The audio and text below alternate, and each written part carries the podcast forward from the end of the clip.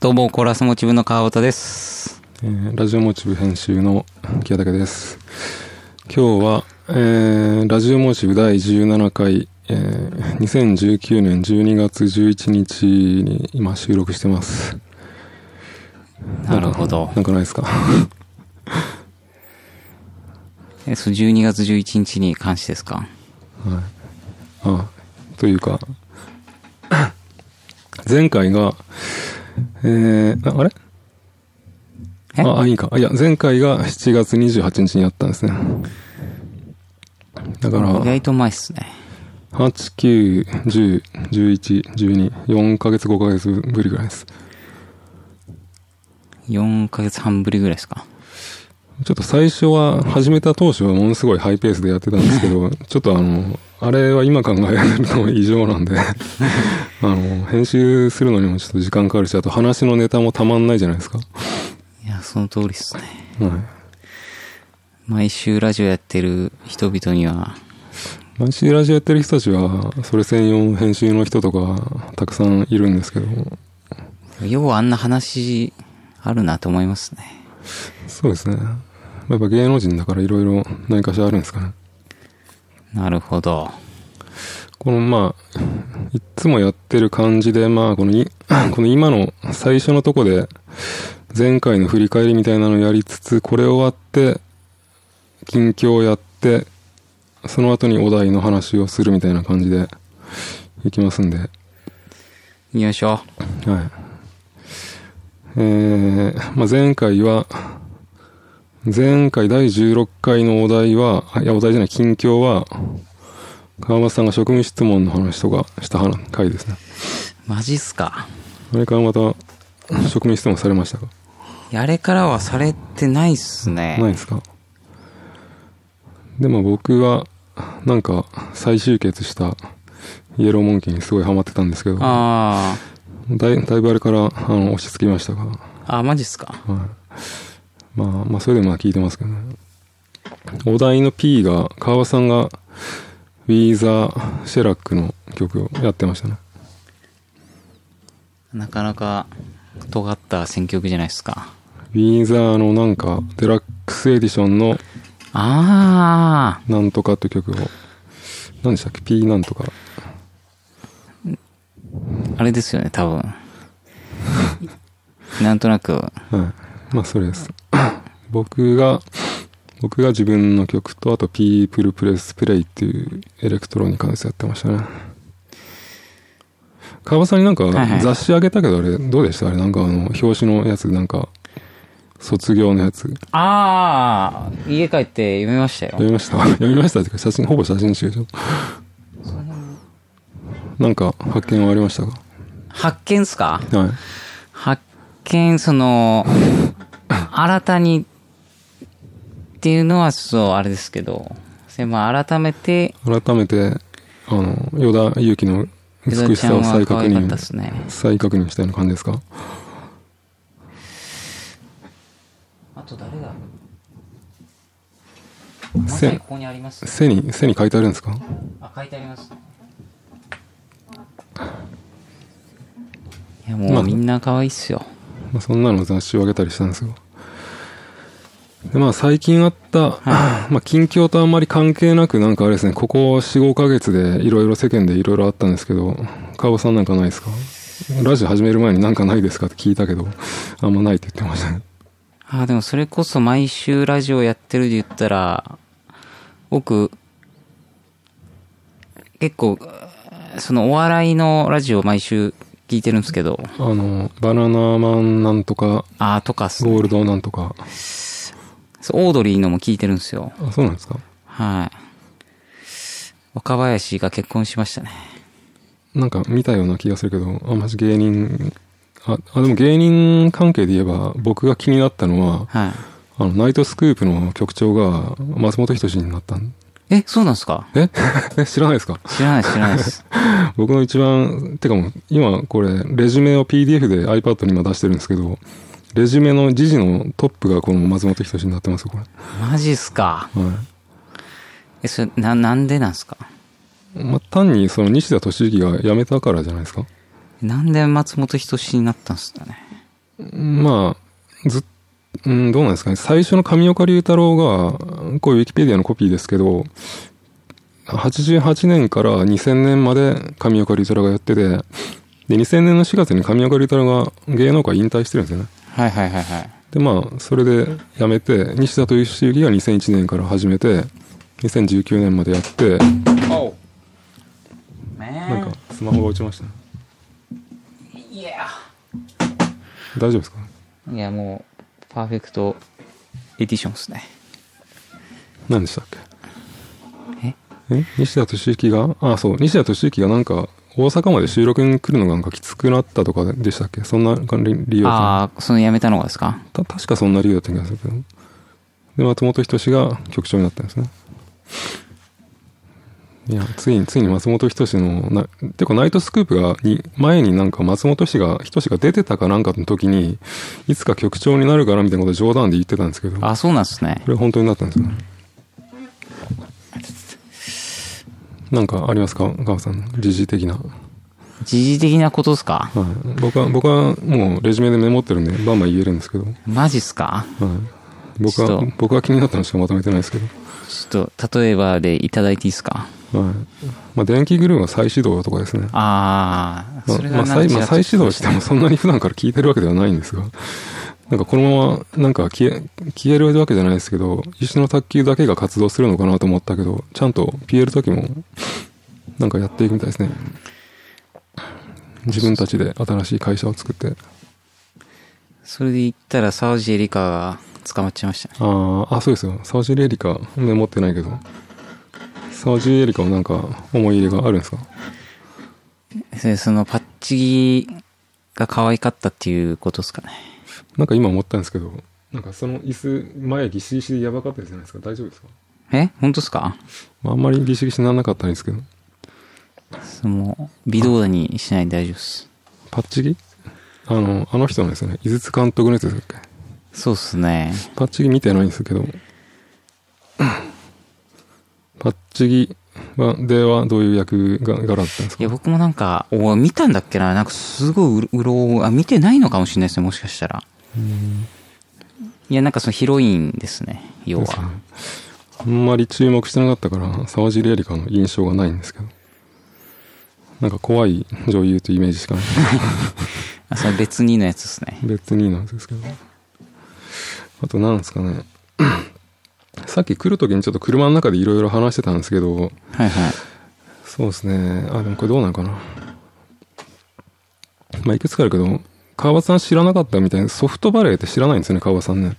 なんか名前は聞いたことある気がするんですけどね。ソフトバレーが、えー86年結成、89年にアルファレコードからメジャーレメジャーデビューしてる、まあ、3人組のバンドだったんですけど、まあ、そのバンドが30周年で、アナログレコードとか出てたりして、あと、サウン、サンレコ、サウンドレレコーディングマガジン11月号でですね、特集やってて、なんかリミックスの CD とかもついてて、あー結構なんか、あの、そういうのやってたんですよ。あと、そんなのとか、あと、まあ僕が気になったのは、まあ、スーパーカーの中子、中村浩二が、ニャントラっていうユニットやってるんですけど、はいはいはいはいそれユーテロでやってたみたいですよ。そうっすね。 2019年10月18日に福岡ユーテロでやったって書いてありますから。結構、川さんいましたその時。いや、いなかっあ、いなかったたでっす。すね。スケジュールには入ってるのを見かけたみたいな感じですかまあ、フライヤーとかもは貼ってますしね。うん。まあ、その、あれなんですよ。ニャントラが、あの、スーパーカーの人なんですよ。なるほど。そのニュそのユーテロの音源が、 なんか、な、なんだかでリリースしたみたいなことが書いてあるあそうなんですね書いてありますね。まあ、あんまりあ、、そなんか聞いた気がすんな。なんか iPad で録音したから音があんまり良くなくて、なんか、汚く、わざと汚くしたみたいな感じ。あ特に、気になったサッカーとかないですかー気になったサッカーっすかまあいっぱいあるでしょうけど。終ね J リーグが終わりましたからね。わったんですかちょうど。は終わったっていうのは。い。F ・マリノスが優勝しました。ああ、なんかやっててそれが試合が終わったってこと、大会が終わったってことですかそれ J リーグっていう名のリーグ戦ですね。それがマリノスが優勝したんですかそうなんですよ。香川さんが優勝してるとこがどうなったんですかああー、応援してるとこっすか。はい。は、ちょっとその、リーグ戦自体は、ちょっと今一つな感じで。お今年あんま見てないんですけどね、今シーズン。どこ、どこ応援してたんでしたっけ僕は埼玉育ちなんで、うん浦和を応援してたんですけど、あ、なんか前言ってた気がしますね。なるほど。まあ、まあそんなこんなの何ヶ月ですよ。あ、なんかまだ、まだ出てきた。 えあ、いや、あの、時事がまだめくったら出てきたんだ。ワーブレコーズが30周年だそうです。あなんか日本にもなんか、何周、30周年でライブ来てた人たちがいるみたいですよ。ここメモに残ってないけど、あの、何でしたっけ、スクエアプッシャーとか来てたんじゃないですか。あ、ああ、あと、ワンオートなんとか、何でしたっけ。ワンオートリックスポイントネバー、もう来てたみたいですよ。去年かな去年かな ?30 周年で、去年かなあ、それのやつで来てたんですかじゃない、今年も来たんじゃないですかわかんないですけど。ああ、それ、去年は多分、あれですね、普通に来てた気がします。大手化とかも来てましたもんね。ああ、じゃあ去年、去年かななんか、大手かスクエアプッシャーなんとかネバーが書いてあったから、去年のかな見間違えたのかなまあ30周年だそうです。てか、ワープレコーズが30周年で、ソフトバレーが30周年ってことは同じぐらいなんですね。なんか電気クルーもそんぐらい、そんな感じがするけど。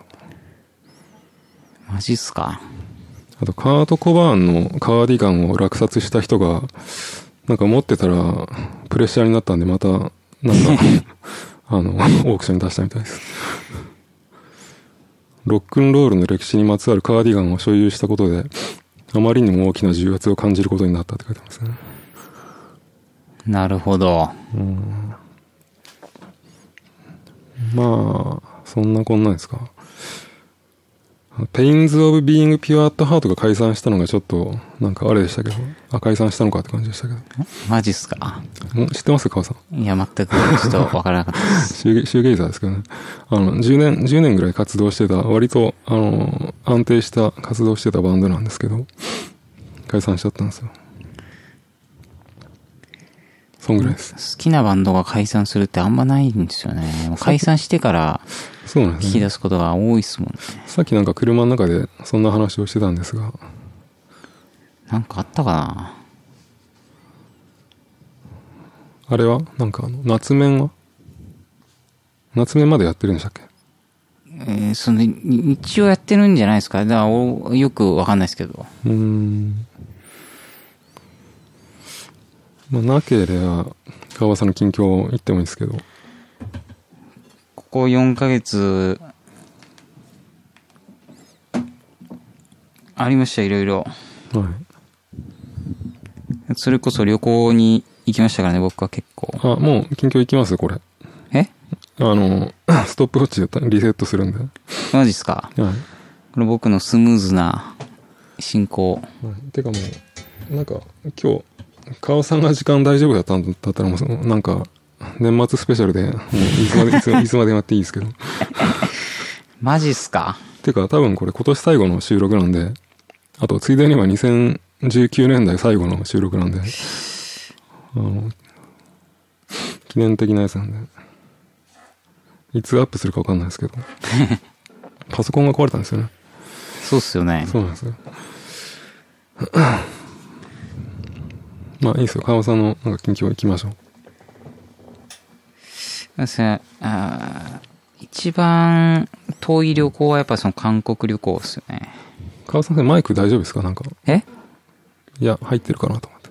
僕そはの顔の前面が発音してるんですよ。そうですか。波形が。あ、いいですよ。韓国旅行です。えうんか韓国旅行いいうん行きましたよ。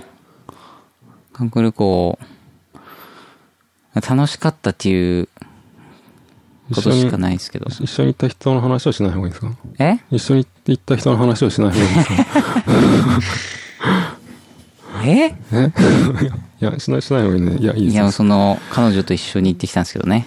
いいじゃないですいや、楽しかったっすね。都会でした。か。うん。でも普通に標識、ガンガンカタカナ書いてありましたけどね。カタカナ。はいなんか日本も結構逆に、なんか、日本語じゃないのがたくさん書いてありますよね、最近。ああ、そうっすね。何語かわかんないですけど、ハングルなのか、何なのか。ハングルよく見ますよね。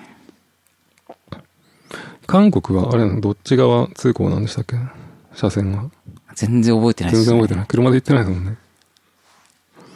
あ、どうやったかいな。あ、どうやったかいな。あー、全然覚えてないっすね。そんな韓国の話をしてくださいよ。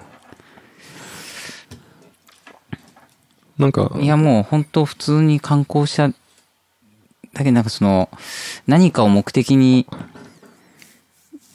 行ったっていう感じでもないんですけど、なんかランドマーク的な、こう、あのーなんか、観光旅行者がよく行くような場所に行ったんですかあー、あーでもそう、ランドマーク的な観光スポットはあんま行ってないかもしれないですね。ただ街並みを見て、ああ、こんな感じなんだ、みたいな感じですかああ、でも、そうっすね。ご飯食べて。あー飯は、く食いまくりましたよ。うん。辛かったっすけど、うまかったっすね。うわ、なんかあれ、全然名前が出てこない。で、めっちゃうまかったんすよ。なんか、韓国、韓国料理ですかはい。なんか、鍋を逆にしたみたいな上で、はい。そう、味付いた肉の塊を、塊っていうか、焼いて、うん。食うみたいな。名前が全然出てこない。それは、それは、 ラジオ始める前に調べておくべきでしたね。そんな怒んないでください よ。萎縮するじゃないですか。まあ、まあご飯食べた、食べ食べるんですよね。そうっすね。まあ普通に、 2泊3日で行ったんでしたっけそうっすね。1日目、着いてから、とりあえず、まあタピオカ飲むじゃないですか。タピオカは向こうでも流行ってるんですか流行ってるとか、タピオカは向こう原産なんですかいや、わかんないっす。タピオカはどこ産の食べ物なんですか タピオカ、わかんない。どっからやってきたのかちょっと全くわかんないですけ ど、ちょっと調べてみますけなんど。かそう空港にタピオカ屋さんがあったんで、はい。なんとなく、観光気分で。あ、そうか、Wi-Fi 繋げてないんだ。 なんかあの、タピオカって、もう今ブームというより若干定着して若干ブームが過ぎ去ろうとしつつあるような感じじゃないですか、あれ。あそうなんですそかうなんでねす。かね。なんか、うちの近所にもタピオカ屋さん、タピオカ屋さんができたというか、あの、交差点があって、その角に前、あの、写真屋さんがあったんですよ。はいはい。で、いで、最近その写真屋さんで儲かんないじゃないですか。デジカメとか。あで、まあ、そのカメラ屋さんがなくなって、いろんなお店がそこに入るんですけど、全然長続きしないんですよ。あ。ああ。大体何ヶ月かで、あいあの、なくなって他のお店になったりするんですけど、このタピオカ屋はいつまでもつのかなと思ってるんですけど。まあいいや。まあ韓国でタピオカを食べたと。そうっすね。1日目はでも、タピオカからホテルいに行って、うん。タピオカってめちゃくち飯をゃ、食いめにち行ゃきくましちたねゃ甘いんでしょ、あれ。めっちゃ甘かったっすね。なんかそのタピオカ自体も甘いんですよ、なんか。タピオカは辛くないですね。えタタピオはカだけは辛くなかったっすね。うん。タピオカとコーラ以外は全部辛かったっすね。コーラは、コーラふ、あの、日本と同じ味味だったんですかそうっすね。タピオカ食べたことないもんなそんでで、なんか買い物とか行って、結構夜遅くまで空いてるんですよね。うんそう、普通の服屋とかも。あ、買い物あ僕行ったところがそういうとこだったのかもしれないですけど。服とかを見て回ったんですかそうっすね。あとなんか美術館とかも行きましたけどね。ああ、美術館。韓国の芸術家のアートが置いてあるんですかあ、もう置いてましたね。うーん。なんか、なんか感動がありましたかやっぱその、広かったっすね。よかったですか便所がすごいおしゃれでした。うん韓韓国はなんか、そのインターネットを通じて伝わってくる情報が、なんかおしゃれな都会的なイメージしか伝わってこないんですけど、なんかこう、郊外とか田舎の方に行ったらまた、田舎の韓国ってのはちゃんとあるんでしょうね。いや、そうでしょうね。もう行ったところがまさにもう、ザ都会に行ったんで、うーん。あれですけど。日本だったら、そういう東京行ったとか、そういう感じあなあ、んですか、ね、まあそうっすね。うーん。なんか、韓国のお土産みたいなのは買ってきたんですかああ、あ、ああ、あ、このズボン韓国で買ったやつですあ、そうなんですか。あ、なんか、韓国っぽいってい言ったら韓国っぽいようにも見えます が。と思いきや、古着で買ったんですけど、はい。建造っていう、あ、建造、あ、建造なんですね。別に韓国のもんじゃないですけど、それあのか、か、買うときに建造だと気づいたんですかそう、そうっすね。あ、そうなんですね。いや、なんかその古着屋とかいっぱいあるゾーンっぽいかったっすね。うーん。古着、古着屋はどんな音楽が流流れてるんですかうわそんな全然覚えてないっすね。古着屋は、昔は、ヒップホップみたいなのがずっと流れてましたけど。どうやったかな。だから街中も結構音楽流れてたような気がしますね。うーん。なんか向こうの部屋になんか、ものすごい荷物が荷造りがあったけど、あれは旅行に行って帰りの荷物なんですかあえれ。レコーディングの荷物ど、どこにですかなんかあっちの台所に。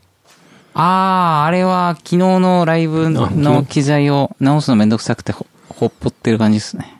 なんか結構山盛りだったけど、あんぐらい使ったんですかいや、そうっす、最近、最近ってかもう、だいぶ久しぶりにアンプを持ってきましたね。あなんあ、かそ自うなんで分のすね。。アンプと、ギターと、エフェクターと、サンプラーと。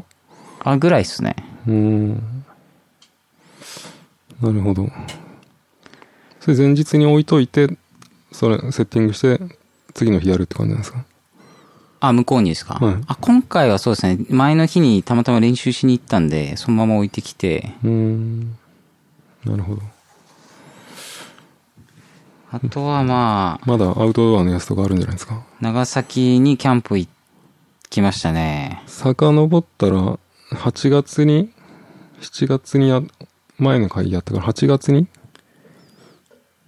?9 月、8月、9月、10月と遡っていったら、長崎が何月に行ったんですか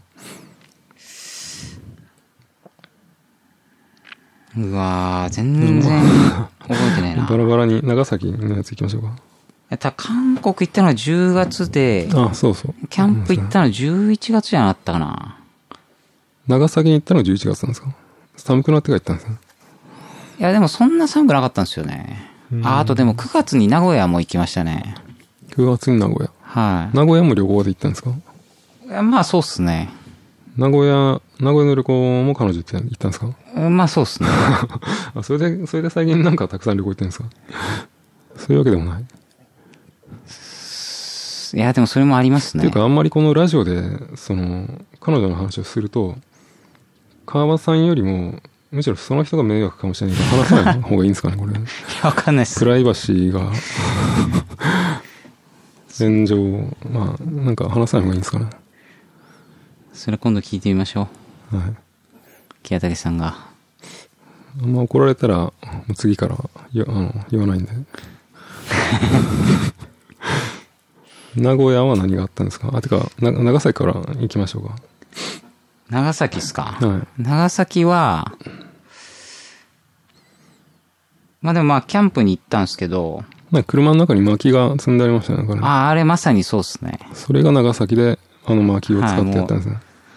余っちゃって。何かを燃やしたんですかバーベキュー、バーベキューやったんですかああ、そうっすね。やっぱ焚き火、楽しいっすよね。これなんかマイクの角度もうちょっとこう、こんこんしてきますそうですね。なんか入ってないような気がする。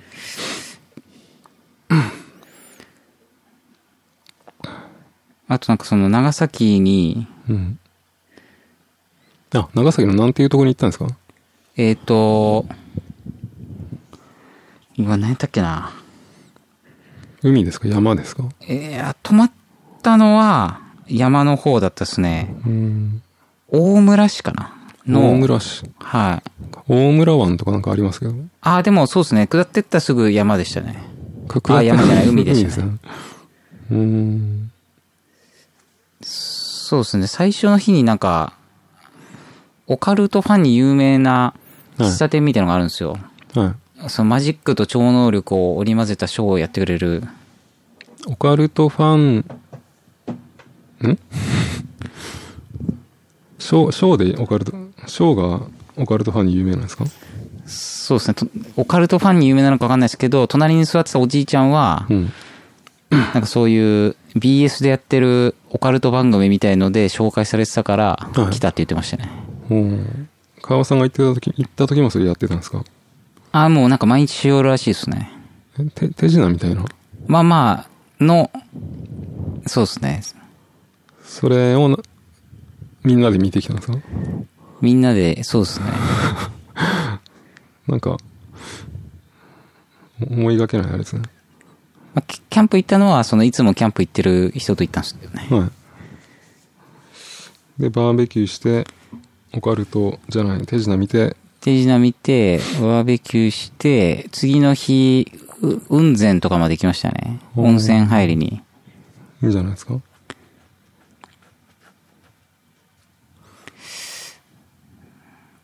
いや、そうですね、もう。なんか、具体的なディティールはないですかなんか温泉、もうなんか、温泉入りしな、全身和彫りのいかついお兄さんがおって、は怖かったっていうのはすごい覚えてますね。い。川尾さんも結構入ってる。だからその、何の注意書きもないとこに行くんすよね。 はそしたら、いらっしゃいましたね、やっぱ。い。うん。怖かった。なるほど。なんか名前が、あ、雲仙って言ってましたね。はいはい。いや、後でこれ記事に起こすときになんか必要なんですよ。長崎はそんなもんですかそうっすね。行きは高速で行ったんですけど、はい。帰りは下道で、なんかその有明海でしたっけうん。のなんかこう、日型を見ながらおー帰ってきましたけどね。あ、レジュメがどっか行った。いいところでしたよ。いいんじゃないですか。長崎行って、えっと、名古屋ですか名古屋も行きましたね。名古屋はどんな感じなんですか名古屋なんかご飯が美味しいんでしたっけいやでもなんかやっぱ高かったっすね。高い。はい。いや、福岡に比べると、なんかそんな気がしますね。味噌カツ名古屋、名古屋。あー、味噌カツツありましたね。食べたんですか食べました。あ、でも、メインはひつまぶしを食いましたね。ひつまぶしってどんなんでしたっけあ、なんか、うなぎのかば焼きをご飯に混ぜて食うみたいな。うなぎのかば焼きをご飯に混ぜて食べる。はい、ひつま、あれスーパーうまかったっすね。美味しそうな感じですね。名古屋。旅行全然、旅行、旅行にお金使わないから、そっちの方面に全くイメージが広がっていかないですね。でもそんなもんすかね。そんなもんですか名古屋はどうやって行ったんですか飛行機でう名古屋も飛行機で行きましたね。ーん。もうほんと十何年ぶり、十七年ぶりぐらいに一人で飛行機乗ったんでもう、乗り方がよくわかんなくて。え、な、名古屋は一人で行ったんですかそうそうですね。うーん。もう、そうですね。行ったのは一人です。名古屋と韓国ってどっちが時間かかるんですかうわーどうやろう。そんな変わんなかったですね。1時間ちょいぐらい。なんか、そんな感じですよね。東京の方が遠かったような気がしますもんね。なんか去年東京にコーラスモチブライブ、去年でしたっけ行ってましたけど、はいはいはい。今年は行かなかったんですか今年は行かなかったですね。来年、行く予定ですけどね。うーん。 3月ぐらいに。なんかコーラスモチブは最近、あの、ライブもなんですけど、音源はでだ出てないんですか最い近。や、だからその、3月ぐらいに行くとしたら、あ音何か源、しら、音源を引っ提げて、そうですね、チェケラッチョしようかなっていうこ感じですけどね。いいじゃないですか。でも最近生ドラムを使ってるんで、あーもう撮るとしたらなんレコーかデ、ィングが、そうっすね。なかなか家では、そうなんですよね。まあこれといって何も考えてないんですけど、うん、3月ってすぐじゃないですか。ええ3月でしょそうそうそうそう。今12月だから、あと4ヶ月。そうなんですよ。 4, 4曲、4曲か 5, 曲ぐらい入れるんですかあーそいや、そう。あーまあ、3ぐらいですか ?3 ね。曲、毎月1曲取っても、もう3月になりますね。なるほど。作んないとやばいっすやん。長崎行って、名古屋行って、何でしたっけ、韓国行って、そんなもんですかそうっすね。旅行的なやつは。なんか、あ、また止まってる。他には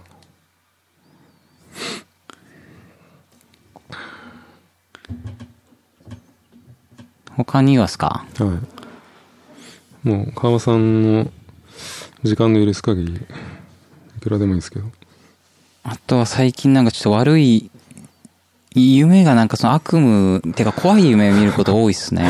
そうなんですかどんな夢ですか印象に残ってるだけかもしれないですけど、ああ、忘れどんな夢かとかはもう全然覚えてないですけど、はあ今日の夢怖かったなって思う時が多いっすね。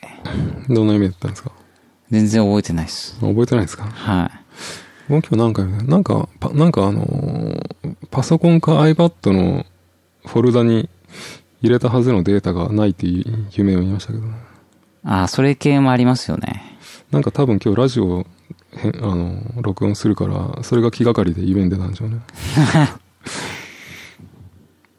なんか大体この、録音する前、録音する日が近づいてくると、なんかそういう夢見るんですね。なんか、あの、前にボーカルの歌を録音するときに、あの、録音してたら、なんだかな。毎回同じミスをする、なんかあるミスがあるんですけど、はいそれ夢の中でもそのミスをやってて、あやっぱり気になってるから出るんだなって思いましたね。そういうことなんですよ、きっと。なんかありますか他に。えなんか、川場さんの近況的な。 近況っすかまこんあ、なもんっすかね今19分経ってますけど、やばいじゃないですか。なんまあ何分でも、まあこんなもんっすこね。んなもんですかじゃあ、こんなもんですかあ、そうや、昨日のライブはどうだったんですか けどねいい感じでしたよ。まあ、いい感じだったんでしょうけど。それはいいんじゃないですか。激烈にいい感じでしたね。ユーザルでやったんですかあそうっすね。なるほど。じゃあ、こんな感じですかあれだっす。じゃあ、こ壊れましたいや、あんまり、あんまり iPad でストップウォッチをやんないから。えー、っと、で、まあ僕の近況も一応やりますかね。まあ今パソコンが、パソコン壊れたんですよね。川川尾さんのパソコンって前に使ってたやつノートでしたっけあ、そうっすね。あれって何年ぐらい使いました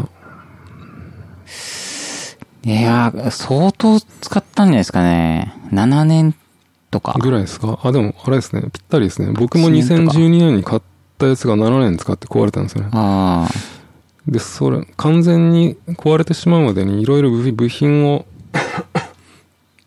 入れ替えたりしたけど、あ、はい。あんまり良くなくて、まあ、ちょっと使えなくなってしまったから、今日は川端さん家にノートパソコンを持ってきて、それで録音してるんですが、 まあ、そもそもデスクトップ壊れ、か壊れたデスクトップはあれなんですね、DAW を本格的にやるために、作曲用のプラグインとか、たくさん入れてたんですよね。はいはいはだいから。まあそれが 壊れたから、まあそれでなくてもちょっと音楽活動をしばらく一旦中止してたんですが、ちょっと再開にかなり痛手になるんで、早く買わないといけないんですが、ちょっとまあいろいろ考えることもあってなかなかすぐには買えないから、とりあえず iPad を買ってしのいでるんですが、まあ、iPad が便利ですね、これね。 iPad 便利っすよね。川尾さん使ってないんでしたっけえ、なんか使ってないっすもんなんか前、ランディさんが使ってたんでしたっけえランディさんが iPad 使ってたんでしたっけあそうでしたっけなんか、ユーテロのラジオの時になんか、iPad、あれノートでしたっけそうでしたっけまあ、まあ、いいやうん全然覚えてないっすぼんねや。りして るから。まあまあ、今 iPad 使ってるんですよね。で、iPad ってあれじゃないですか、あの、中身が iOS じゃないですか、Mac、あ Apple の OS じゃないですか。あでずっと Windows だったから、なんか、最初慣れなかっあ。あたあ、んでなるほど。すよ、ね。なんか、フォルダ作ったりするときも、Windows とやり方が違うんですよ。ああ。なんか、あの、Windows の方が柔軟な感じがするんですけど、なんか、あ iPad のやつなんか、ちょっと不自由な感じがするんですけど、全然わかんないっすね。なんかフォルダ名変えるときでも、えっと、編集に移って、編集から選択にチェック入れてみたいな、こう、何段階かの工程がないですか、これ。僕 iPad なんかも使ったことないっすよね。川尾さんのやつ、それ何でしたっけ今持ってるやつ、使ってるやつ。これ、これですか、うんあ、このパソコンですかはこれは、パソコンですね。い。 それは i、なんなん、なんなんですかなんか、iMac か。 ?iMac。なんか、多分はい。 iMac はまた違うのかななんかフ最初にォルダ作るときですかそうですね。まあ、なんかすごい低レベルな話なんで、あの、なんか、頭悪いなと思われそうなんですけど。ちょっと取り返すためにちょっと頭良さそうな、はい。メガネ二人ともかけてるとか。そうですね。また、頭悪そうついでで言えば、この指紋認証があるんですけど、はこの、いっつも自分の使ってる携帯が Android なんですけど、い。は指紋認証が、なんか風呂上がりとか、あと、手が湿ってる時とか全然認証が通らないんですけど、い。このあ iPad の認証は、 どれだけ指が湿ってでも、全然なんか完璧にに認証するからすごいなと思ったけど。あ。あ、そうなんですね。川さん指紋認証使ってますこれ。あ、でももう僕の iPhone はあれですね。あの、顔の。顔認証はい。顔認証もあるんですね。顔認証までやったことないけど。顔認証ってちゃんと、なんていうか、あの、しゃっきりしてる時とその、寝起きで認証しないとかってないんですかあ、でも意外となんかなりますよ、ちゃんと。なんか女の人とか、あの、すっぴんの時と、なんかメイクちゃんとしてる時で顔変わりそうな気がするんですけど、そういうのどうなんですかねあ、なんかテレビでやってたけど、ね、なんかそういうのやってましたね、出た当初。あなんかだ、なんかで大丈夫。なんだ、多分柄じゃなくて、うん。凹凸で判断してるから大丈夫みたいな、なんかそんなん言ってなかったかな。凹凸あ、凹凸顔のあ、はい凸凹で。うーん。いや、なんかもう、うろ、うろ覚えというか。最初に認証するときって、あの、あれですか、顔の正面と横向いてとか、うつむいてとか、そういう何段階かであ認ー証どさせるんうでしすたっかけなあー、いや、でも、あ、なんかいろんな方向向いた気がしますね。いや、でも、そう一回取って一回取ってじゃなくて、うん。こうなんかグイーンと動かしてくださいみたいな、なった気がしますね。あこうーな、顔をいろんな向き に。顔さん、 結構、髪型とか、あの、髭伸ばしたり、髭がなああったりなくなったりとかで顔が、あ凹凸で大丈夫なんですかねー。じゃあ、これ買った時ひげあった気がすんな、でも。最後に7月に会った時は確かまだ髭あったような気がするんですけどあ、マジっすかはい。あ、じゃあ確実にありますね。うん。あ、それ、それ結構最近変えたんですかいや、もうマジで、いつ変えたかすら覚えてないですね。うんまあいいや。まあパソコン壊れて、あいまあ、順番的には iPad 買ってからパソコン壊れたんですけどね。なんかパソコンがやばい、なんかそろそろやばいような気がしてきたから、iPad 買ったらちょうど、なんかその、それを察したかのようになんかパソコンが壊れたんで。あの、もう、もう頑張ったからいいよねみたいな感じで。え、夢に出てきました。いや、でパソコンが。出てこないですけど、ドスパラ、もうドスパラで、あの、供養してもらいましたけど。あ、本当っすか。まあ、iPad 買ってですね。で iPad 買ってなんか、いろいろできるじゃないですか、なんか。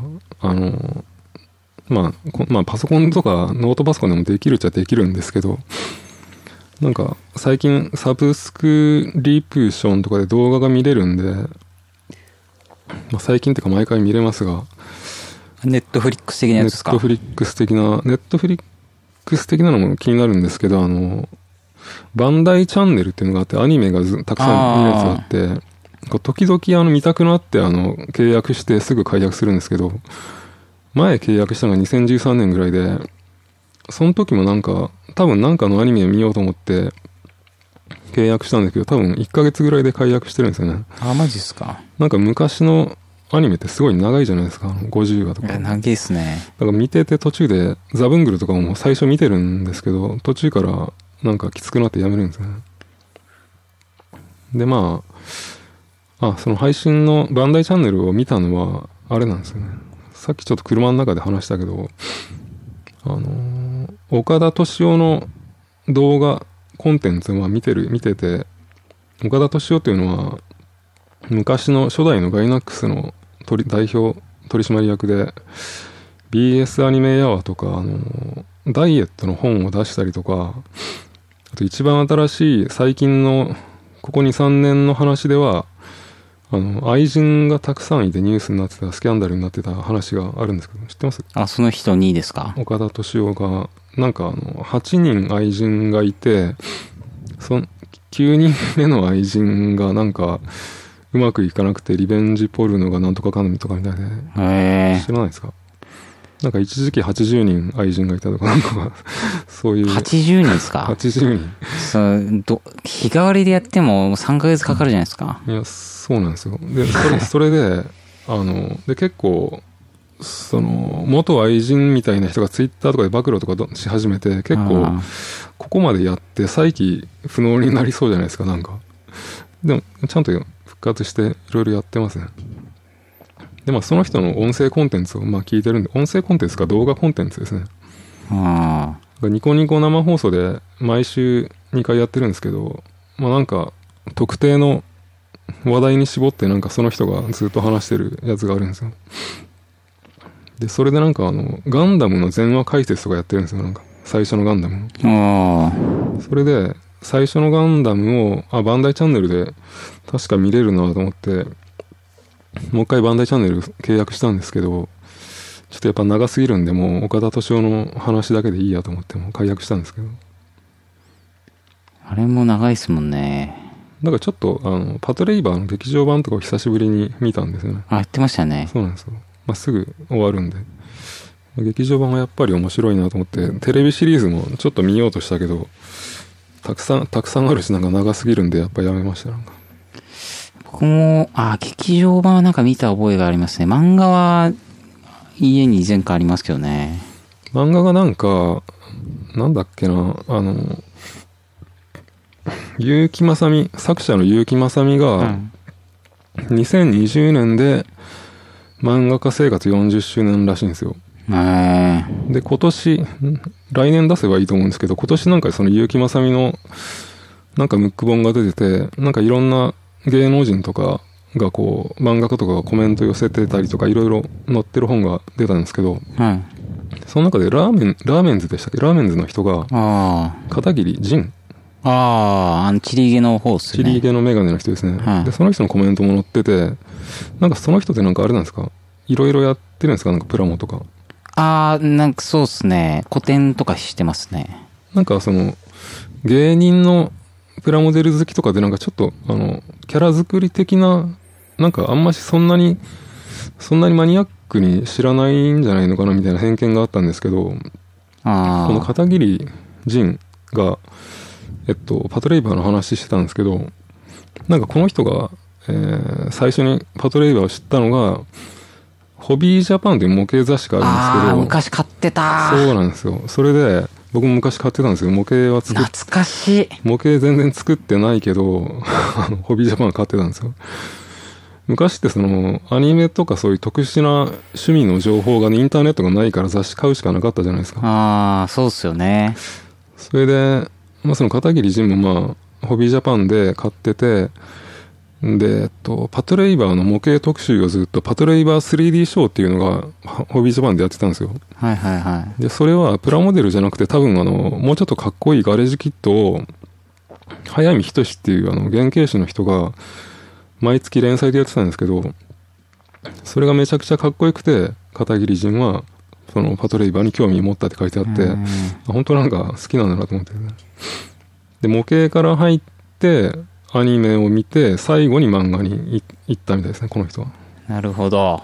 で漫画は友達に仮パクされたらしいんですけど僕も仮パクされてるんでなんかちょっと共感したんですよね川崎パトレーバーありましたっけでどっかしらにありますね。うんどこにあるやろ。